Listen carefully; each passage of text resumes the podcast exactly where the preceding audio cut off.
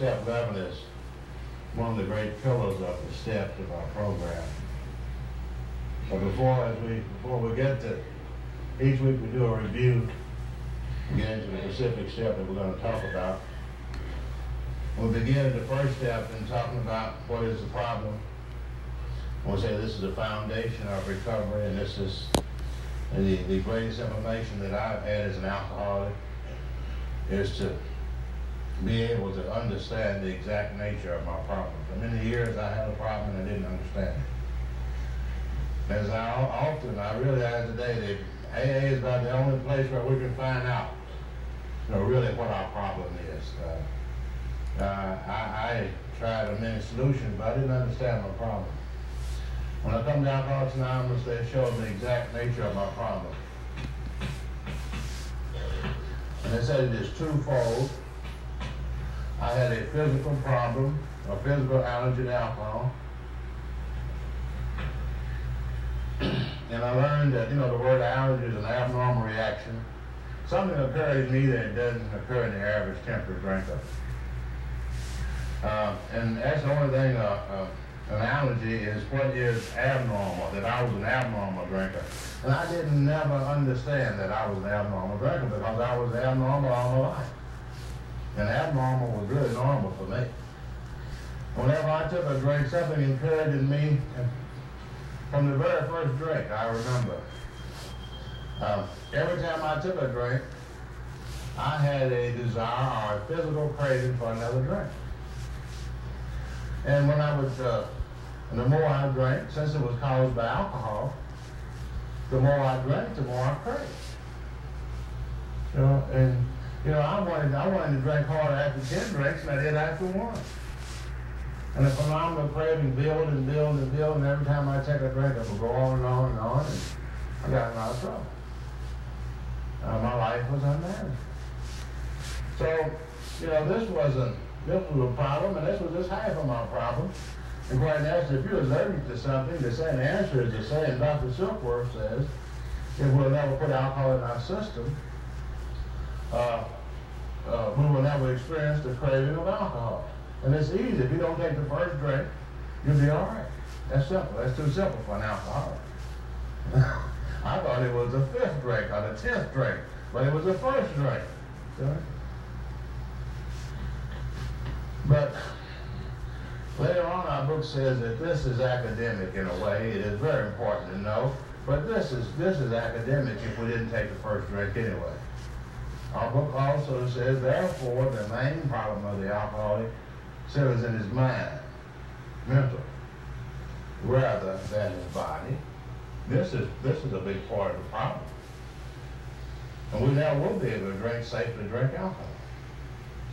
But the main problem of the alcoholic centers in his mind rather than his body. Why do we take that first drink? And our book, our book says we have an obsession. And we learn that obsession is an idea that overcomes all other ideas. And when the book says we become restless, nervous, and discontented, and we become a lot of other things. You know, have, we really work at this. Uh, we get bored, and we get lonely, and we get uptight.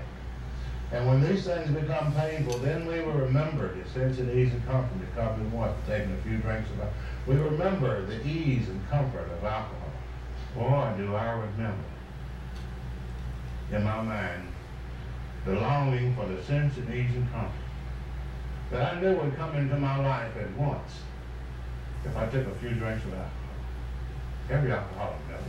You know, so normal people don't know about it. That's why they say, why did you take a drink? I thought you quit. See, but they don't know about the ease and comfort that we get. And if they did, they would be reaching for a few too. but we get something that they don't get. And they probably they don't need. Maybe we don't.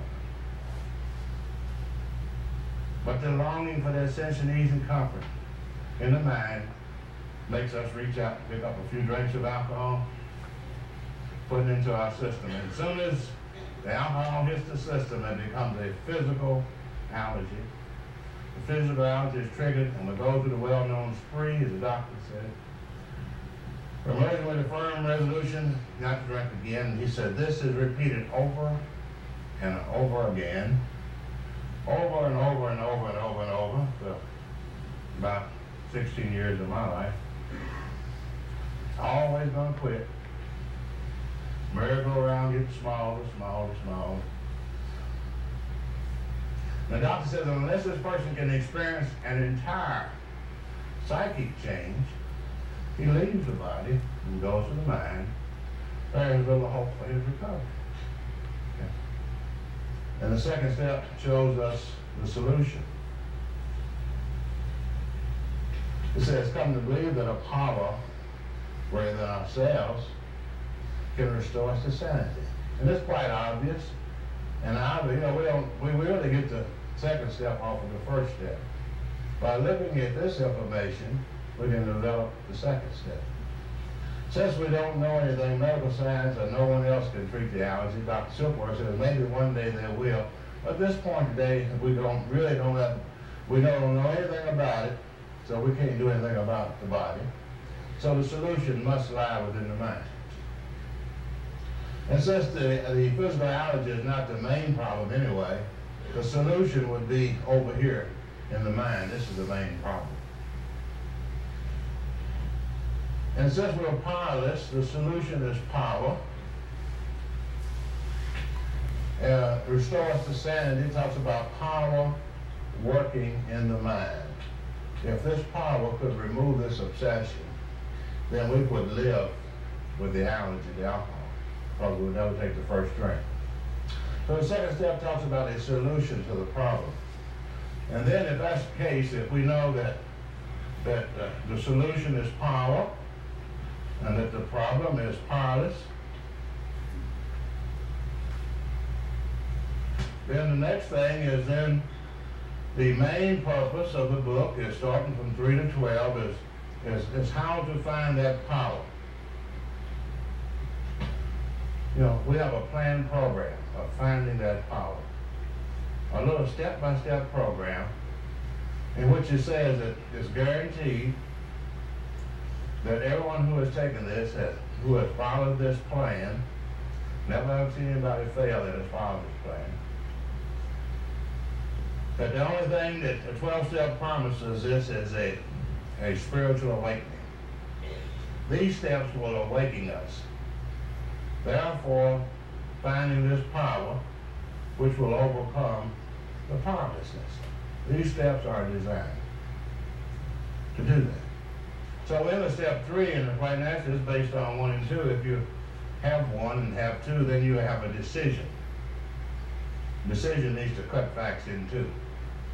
And there are only two facts in the alcoholic's life. Uh, of course, uh, before I come to Alcoholics Anonymous, I had many things I wanted to do. You know, I could say, well, I could get my wife back. I'll be all right. I could move to California. I had a lot of decisions to make. And alcoholic is, you know, decisions kill alcoholic. I heard a guy tell a story about this guy, my favorite story, but the guy who had a job working out in the field digging potatoes. And it was a back, back, back-breaking job. Uh, and he would, uh, you know, how he just couldn't hardly stand up after and potatoes all day. But the guy was good, and the boss watched him. To, and he saw that this guy was a real good worker. You know, he didn't goof off. He, he worked. And so finally, one day they came into the the shed. And they asked him, they said, you know, you're a good worker. I like to keep you around. So I'm going to take you out of the field and I'm going to put you in, the, in a potato house. And you won't have to pick up any potatoes no more. All you got to do is sit on this stool. And as the potatoes come by, put the big ones over here, the little ones over here, and the rotten ones over here. And he said, that's good. So he, this guy worked there. Worked, he didn't work for about an hour. He called the boss back. He said, look, I would like to have my job back in the field. The Guy said, well, you mean you don't like this job in here, sitting down, sorting the potatoes, better than being out there in the field? He said, I'd rather be out there in the field because these decisions is killing me. You know, that's of the way it is with an alcoholic, you know. These big decisions, you know, we have some alcoholic has a big decision, and honestly, he has never seen the truth. Once he sees the truth in the first step, He don't have that many decisions. He don't have but two alternatives in his life. He doesn't have to go to California. That ain't one of his decisions. He has two alternatives. He can continue as he is, step one, insanity or death. Or life on a spiritual basis. Those are only two alternatives an alcohol, a real alcoholic has. And once we make that decision in step three, then we have to go to work to carry out this decision in four, five, six, seven, eight, nine. These are the action steps that carry out the decision. Step three is but a decision. It says it would have no permanent effect. So we go to work in step four to remove the things that block us off from this power. And it talks about, we went through and we inventoried resentments, fears. We inventoried uh, our, our, our sex conduct of the past and the people we had harmed. Then in step five, we uh, talked about this to another individual um, and got to the exact nature of the problem. Steps, he doesn't have to go to California. That ain't one of the decisions. And you won't have to pick up any potatoes no more. All you got to do is sit on this stool and as the potatoes come by, put the big ones over here, the little ones over here, and the rotten ones over here. And he said, that's good. So he, this guy worked there. Worked, he didn't work for about an hour. He called the boss back. He said, look, I would like to have my job back in the field. The guy said, well, do you mean you don't like this job in here, sitting down, sorting the potatoes, rather than being out there in the field? He said, I'd rather be out there in the field because these decisions is killing me. You know? And that's of the way it is with an alcoholic, you know. These big decisions, you know, we have some alcoholic has a big decision, and honestly, he has never seen the truth. Once he sees the truth in the first step, he don't have that many decisions. He don't have but two alternatives in his life. He doesn't have to go to California. That ain't one of his decisions. He has two alternatives. He can continue as he is, step one, insanity or death. Or life on a spiritual basis. Those are the only two alternatives that an alcohol, a real alcoholic has. And once we make that decision in step three, then we have to go to work to carry out this decision in four, five, six, seven, eight, nine. These are the action steps that carry out the decision. Step three is but a decision. It says it would have no permanent effect. So we go to work in step four to remove the things that block us off from this power. And it talks about, we, we went through and we inventoried resentments, fears. We inventoried uh, our, our, our sex conduct of the past and the people we had harmed. Then in step five, we uh, talked about this to another individual um, and got to the exact nature of the problem. Step six, we became willing to let go. And step seven, we asked God to remove it. And then step eight and nine, we uh, went out and repaired the damage done in the past. You know, the, the harm that we have done to others. And these things are, the guilt and all this stuff is in our minds. And once these things are gotten out of the way, then after step now we have the promises of the book you know, we will know a new freedom. It talks about a personality change sufficient to recover. It takes place gradually, as we can see, as we take these steps. You know, as an alcoholic, you know, I can stop drinking. Any alcoholic can stop drinking. In fact, I can tie you to one of those trees out there and you stop drinking real quick. Yeah. Oh, or you go, if you want to stop drinking, go out there and slap one of them policemen. You'll stop real quick, you know. But, you know, that's no big deal. But, but you know, just to stop drinking, but I couldn't change my life. I was still the same person. I still had the same thing going on. And he, so th these steps bring about, don't, we have already stopped drinking, but these steps bring about a gradual personality change uh, as we take these steps, sufficient to recover from alcoholism. And after we have worked on self and worked on our minds in uh, four, five, six, and seven, working on our spiritual life in step three, working on our relationship with God in steps eight and nine. Then we have the promises of the book because the personality change is sufficient, is beginning to take place after step nine. Even though we're just halfway through at this point. And once we have these promises, then in step 10, we continue to work on our, pers our personality. We continue each day, as we talked about last week, on a day-to-day -day basis, watching for self. We watch for resentments, we watch for fears. And when these things crop up, you know, we ask God to remove them. We discuss them with someone else immediately. And we make amends if we've harmed anyone. And through working step 10 on a continuous basis, we continue to work on our personality, continue to having a change. And I think the exciting thing about Alcoholics Anonymous, we can constantly change and change for the rest of our life.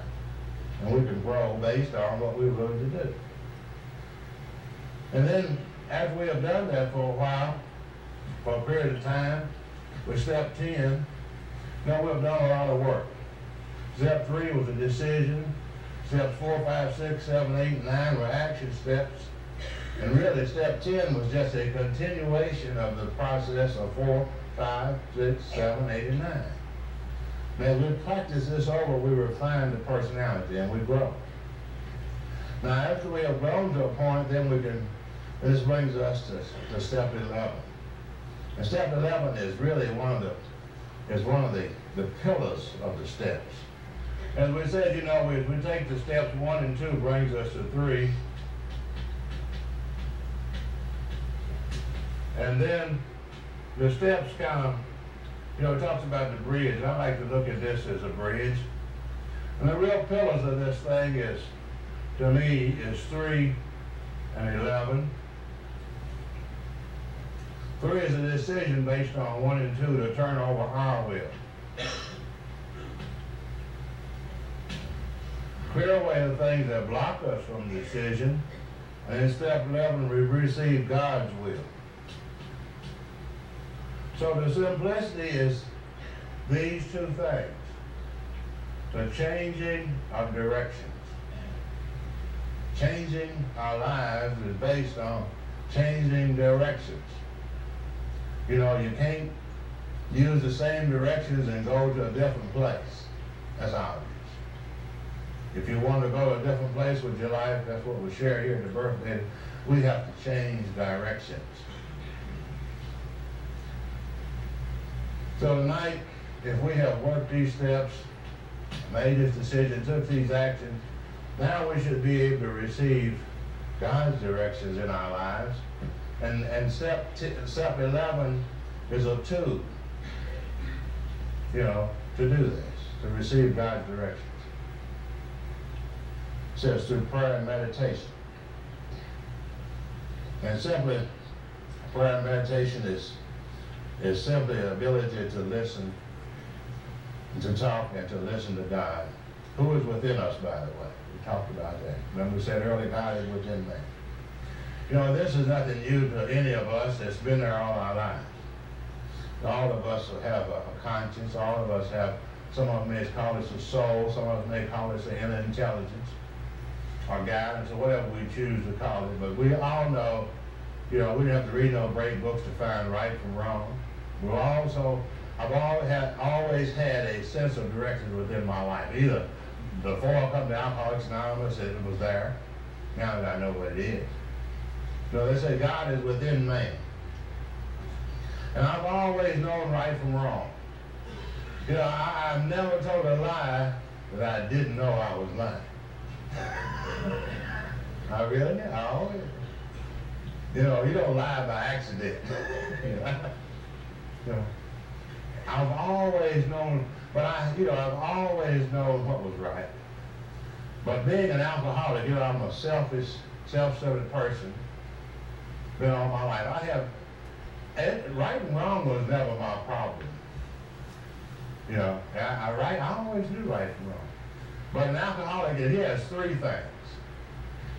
If it was right and wrong, we would never, we'd always be saints. But an alcoholic has right and wrong and what I want to do. and what I want to do seems to always win. See me?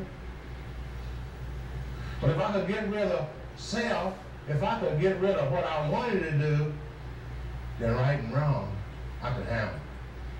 But I could never handle that. You know? Because what I wanted to do damn near killed me. Uh, but I always knew right and wrong. But it was a biggie up there, what I wanted to do. And that's, that's the, that, that, that is set. So tonight, when we talk about this, it says prayer and meditation.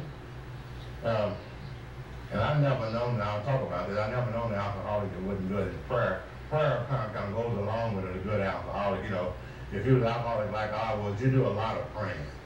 Yeah. Because we get in a lot of situations, you know. I use prayer as an emergency situation, mostly like medicine. I took it when I was sick. You know. But this talk, in this this book tonight and in the 11th step, it, it gives us this tool to use to fashion a life of prayer and meditation. You know, after all, as we've made this decision and got rid of self-will, then the, there's only two wills on the face of this earth.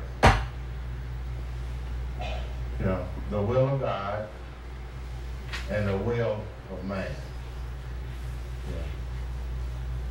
Yeah. And the only way, you know, in our life, in the human life, God gave this same self-will. He gave it to man. And only, only we can make the decision to get rid of it. And as we clear away the things that block us off, we find that God's will is already within us. Our book said it's been there. It's been covered up by calamity, pomp, and worship of other things. And now through step 11, it's, it's to awaken this thing. And it's not an overnight matter. You know, it takes, it takes practice. It takes daily work and prayer and meditation.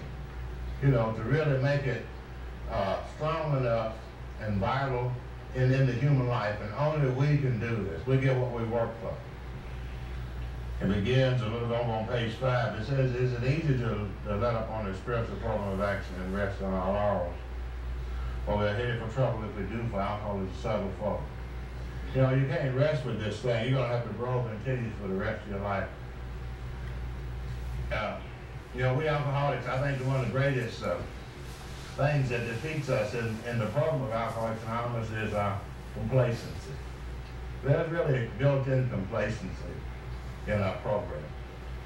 You know, we, we who have a lot of problems in our lives, a lot of trouble in our lives, and as these things, uh, as we work our program in our early days and our lives get better, you know, it, it's really natural to stop. So it's easy to work when you first come to the program. It really is really it's really easy to work this program when you don't have a job and you're broke and everything's gone to hell.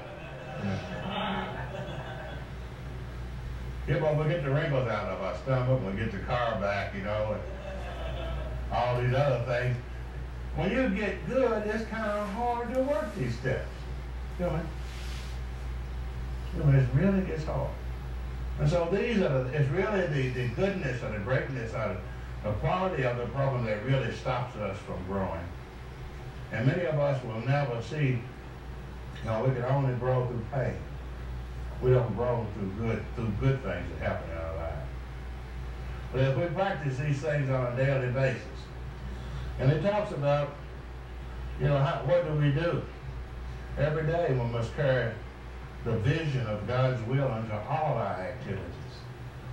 Know, we must carry, and that's that inner, that spiritual vision that comes through step 11. As we receive God's direction, we must carry that vision into all our activity every day. How can I best serve thee? Thy will, not mine, be done. These thoughts must go with us constantly. Constantly. Not just when we're in trouble. So we can exercise our willpower along this line all we wish is the proper use of the will. And finally, we have our will back. There is a proper use of will to carry out God's will in our life. You know, we've been using self-will as a destructive force. Now he tells us how we should be using it. Much has already been said about receiving strength and inspiration and direction, direction from him. Who has all knowledge and power. We have talked about this all through the steps if we have carefully followed directions. If we have carefully followed these ten directions, that's what they are. There are ten directions that other people have followed. And we have carefully followed those. We, we have begun to sense the flow of His Spirit into us. We have already begun to sense that. And we haven't, you know, haven't come to that. To some extent, we have become God conscious already. We've begun to develop the vital sixth sense. And I think you know how subtle the book is. It says, talks about the sixth sense. And, you know, we, we human beings have a life here on the face of this earth. And basically, we have five senses in which to re, uh, retrieve data to run our life. You know, we can see, we can hear, or we can taste, we can touch, and we can smell. That's about the only connections we have outside of us. You know, we got a brain.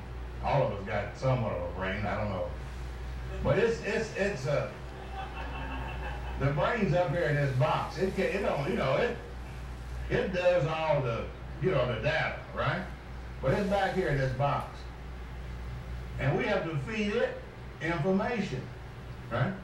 It's pretty good. But it's based on the information it gets. That's what we see and hear, what we smell and taste and feel. We feed into it, and it tells us how to respond and react. Right?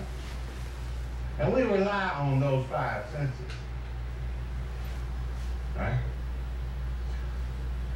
But the book says there is a sixth sense of direction in each and every individual. That's the one we've been cut off from. That's the one we have blocked out. That's the one we have worked these steps to get down to tonight. Now we want to awaken that inner sense of directions. You know, we call we said earlier, we call it what you want to call it. Some people call it their inner intelligence.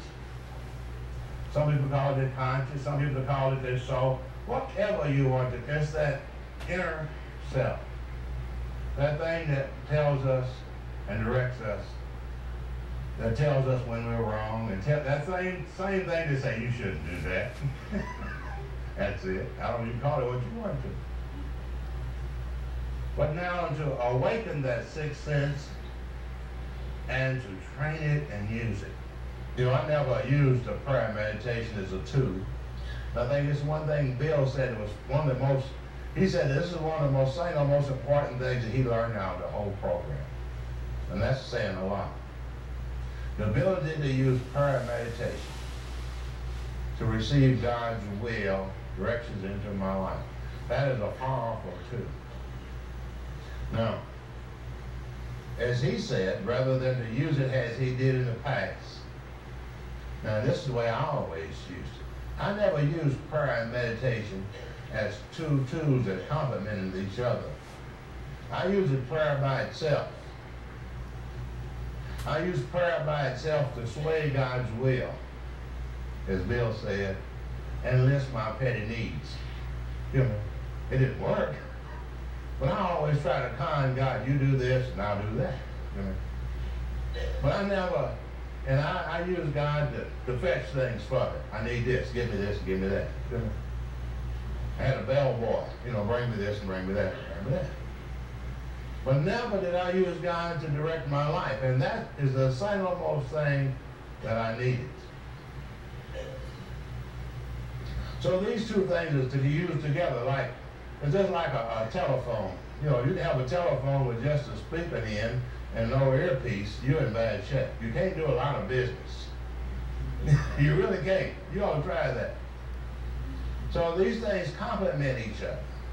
Prayer, and meditation. the first thing he tells us to do is at night.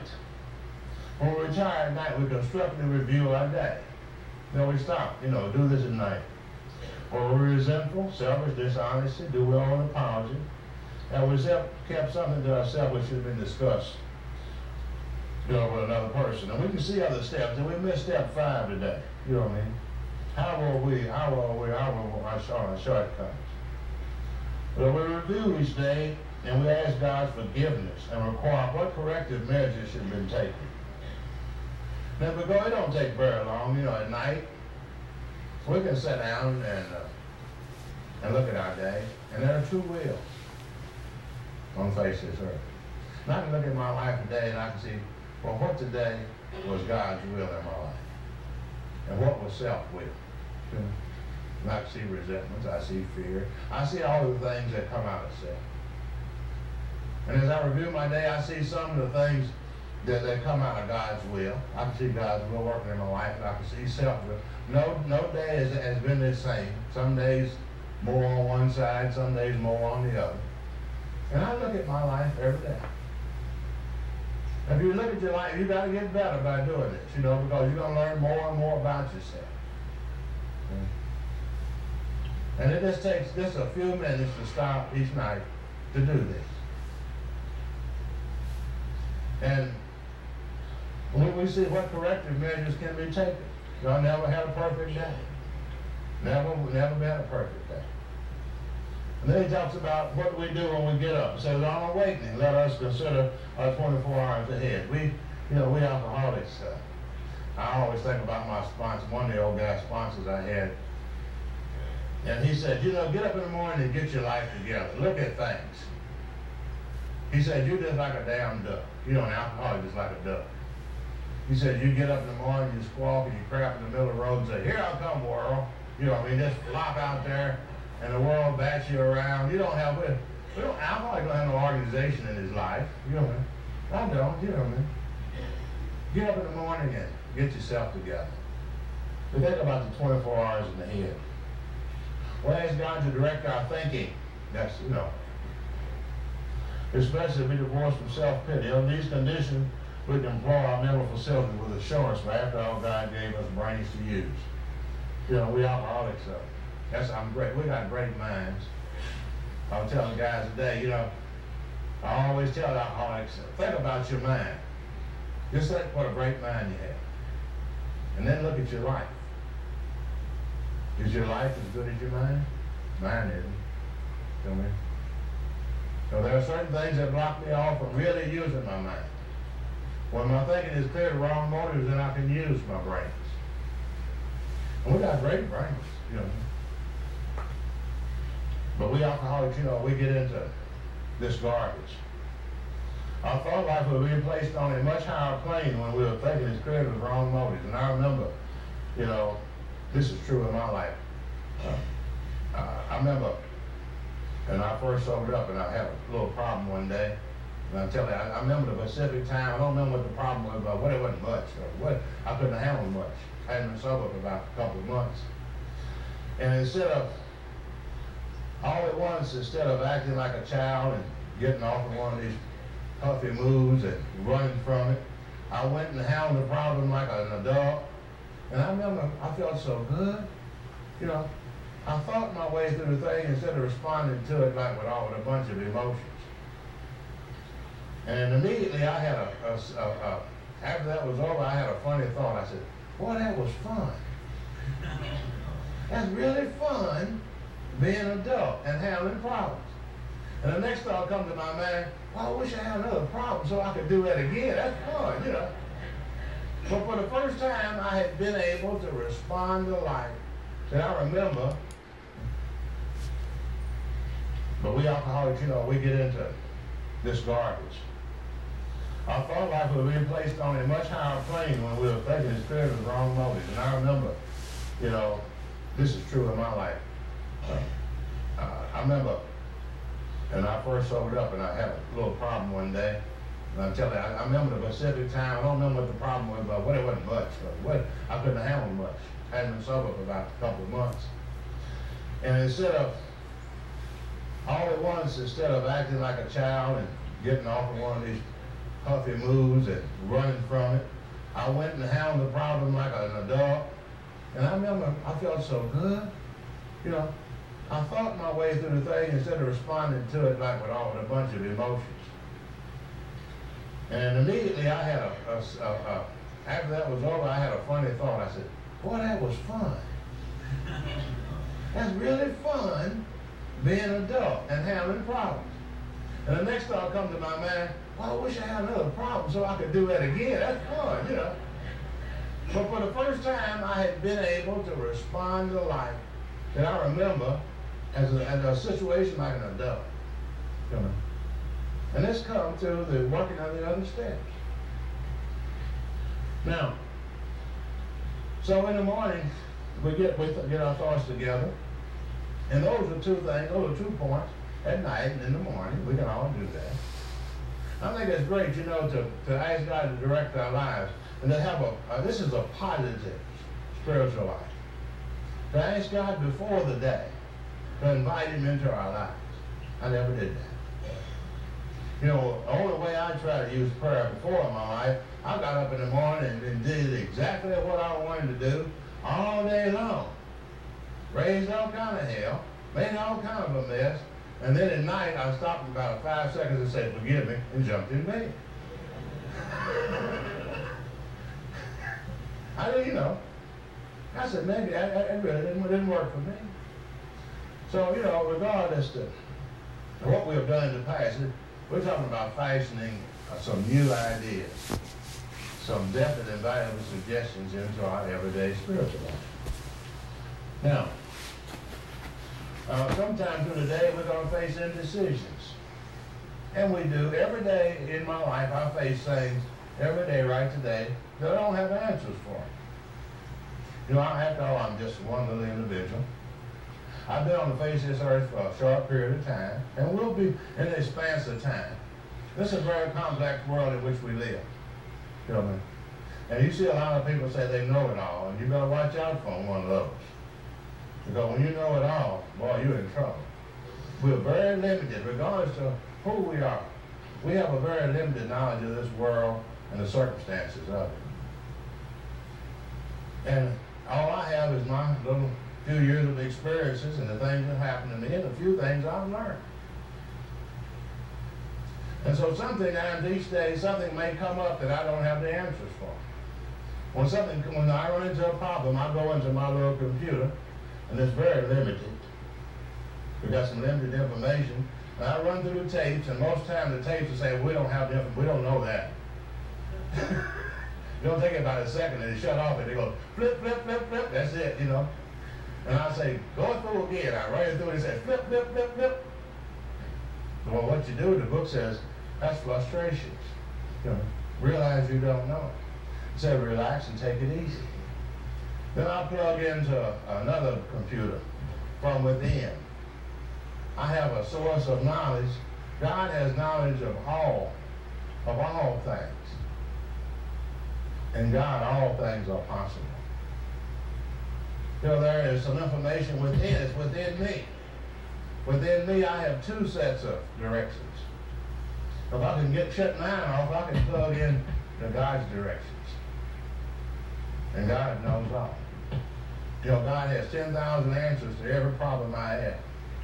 But he will allow me the ability to wrestle with it on myself if he wants to. He's not going to meddle into it. As soon as I can turn it over to God, relax, take it easy, don't struggle, right from within, not out in the air, a lot of times I get the right answer. Something will say something to me. Why don't you call Nancy? Why don't you call Harold? Why don't you talk to Bill about that? Later on, see, I put that down, go on and do what I can. I at least go out and cut the grass. Because I ain't worried about that problem anymore. I don't turn it over. Right from within, a lot of times God speaks to me through another person. Uh-huh. Because God is within other people, just like He's within me. You know, and I can listen to other people today. You know, I used to couldn't listen to other people. Today I can listen to other people. And God comes from strange people. And sometimes it's not from the people that I'm looking up to. It may be some person I'm unsuspecting. And they tell me, they give me the answers. And the answers will come after we try this for a while. So God, God can direct our lives. They said what used to be a hunch, we always have hunches, our occasional inspiration gradually becomes a working part of our minds. And when we gradually, but and after a while, we'll, we'll, we'll rely on this. At first, our book says, still being experience, we're going to have trouble. This is not overnight matter if you knew.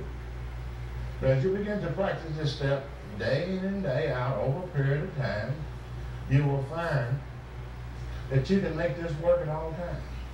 Then you can stand and face the world as a successful person. You know, I don't have all the answers, but I have access to answers.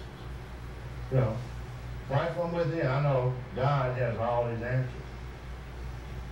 So as we, as we use this, this becomes a, this is a, a definite and valuable suggestion. Now, as we move on into this, he talks about, teaches us how to pray. And uh, I think this was, you know, how do we pray? And we all, we all have a, an individual conception of God. We all have an individual, a spiritual life. God can contacts through our in, most innermost self. But, you know, I had to really, in a way, lay aside my old concepts because they hadn't worked anyway. I to a, a, a new direction, a new prayer life. And my book tells us, you know, that, that we don't ask God for all the things. You know, my, my prayers used to be like a list of Santa Claus. God, do this, do this, give me this, give me this, give me this, give me that. If You do this, I'm going to do that. And I, I, I just, I just and, and it says there's, there's, nothing wrong except they're a waste of time because it won't work. Waste of time. It's a waste of time. And there's no need to I have to ask God for anything because I know God knows my every need. There's no way I could exchange today a list of things I want for the things that God wants me to have. The list that God, for what God wants me to have, far exceed my imagination. And my little list could not compare. And I think if I could go back to 1962 in my life, I could go back to when I come to Alcoholics Anonymous, and I could see I, I just imagine the list that I would have made. And boy, if God had did those things in my life, uh, and, and, and it would cut me off from all of the things that God had given me, how small my life would have been. God's gift for us is greater than anything that we can imagine. So we don't have to tell list what we want we're not going to get it anyway because some of the things we, we want are going to hurt us. God is going to, all we have to do is pray for God's direction in our lives.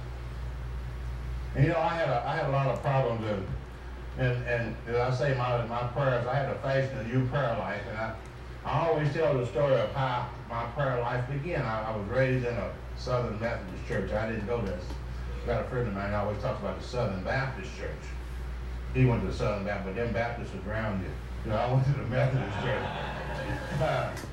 I always was scared of water, you know. But we had a brother in our church, and I always talk about this 7-Eleven. I, as a kid, and I remember here the pews, the pews, I remember the pews that I sat in. And we sat over near the edge, and he sat near the center.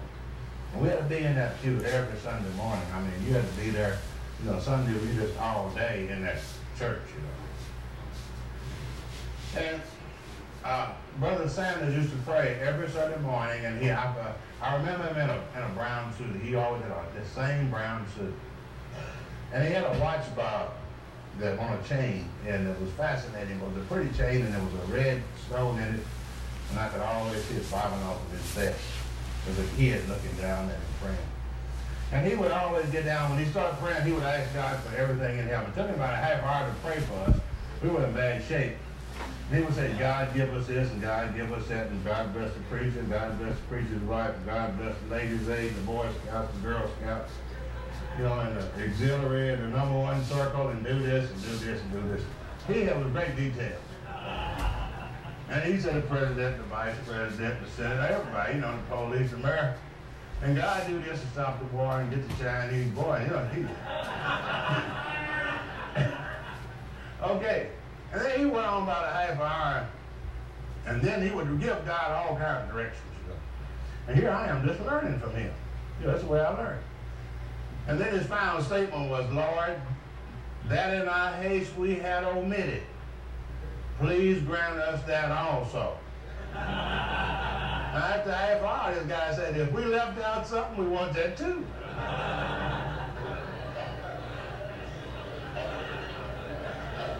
Now, well, you, you know, you've been doing that for years, and that's just your way of doing things.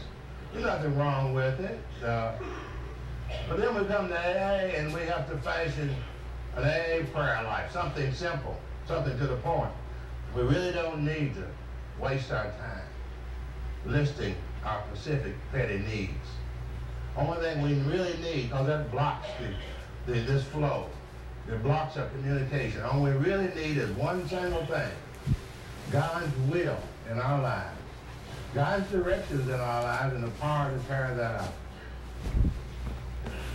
Now once we have, you know, it says throughout the book, it tells us what to do when we end down, the bottom of the page. This is a beautiful exercise in our book. And if we practice these as suggestions each day, I guarantee anybody here that will practice these over a period of a few months, you will develop a healthy life of, of prayer meditation that is good, that will work for you as good as anything you ever find in any human life. It will work through practice. These simple exercises on a day-to-day basis. Now he says, you know, we alcoholics are undisciplined. We are undisciplined. So we let God discipline us on the way we have just laid out.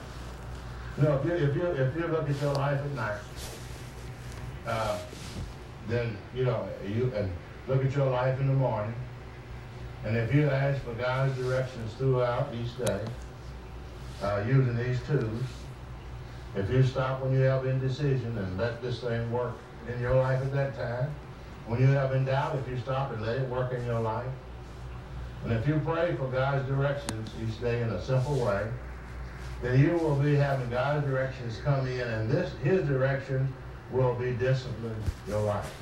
So, God, through God's directions, and they come through these two, they will direct and discipline our lives. We're undisciplined people. You know, and as we practice this step, you know, um, God begins to grow in our lives. Yeah whatever we choose to call this thing within ourselves. You know, we'll, we'll find that at each day that, that we can stand firmly and face life successfully. We find out we have answers. We're not relying on self anymore. And we become to rely on this power. And once these, as, we, as these things become to work and we see the results of them, then we really, really develop faith. So once we have completed step 11 for all intent, you know, the 11 steps, the, these 11 steps are, uh, this is the final thing that comes into our life. It's all about self-will and God-will. And having received this, this is really the final, the, the icing on the cake.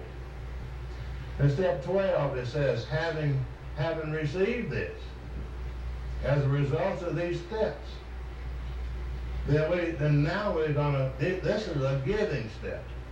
The first 11 steps we receive. And, and the 12th step, after we get it, then we have to give it away.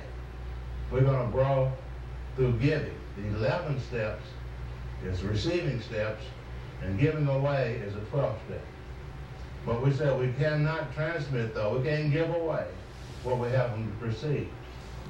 So next week we'll go into growing through giving away of what we receive through the first 11 steps.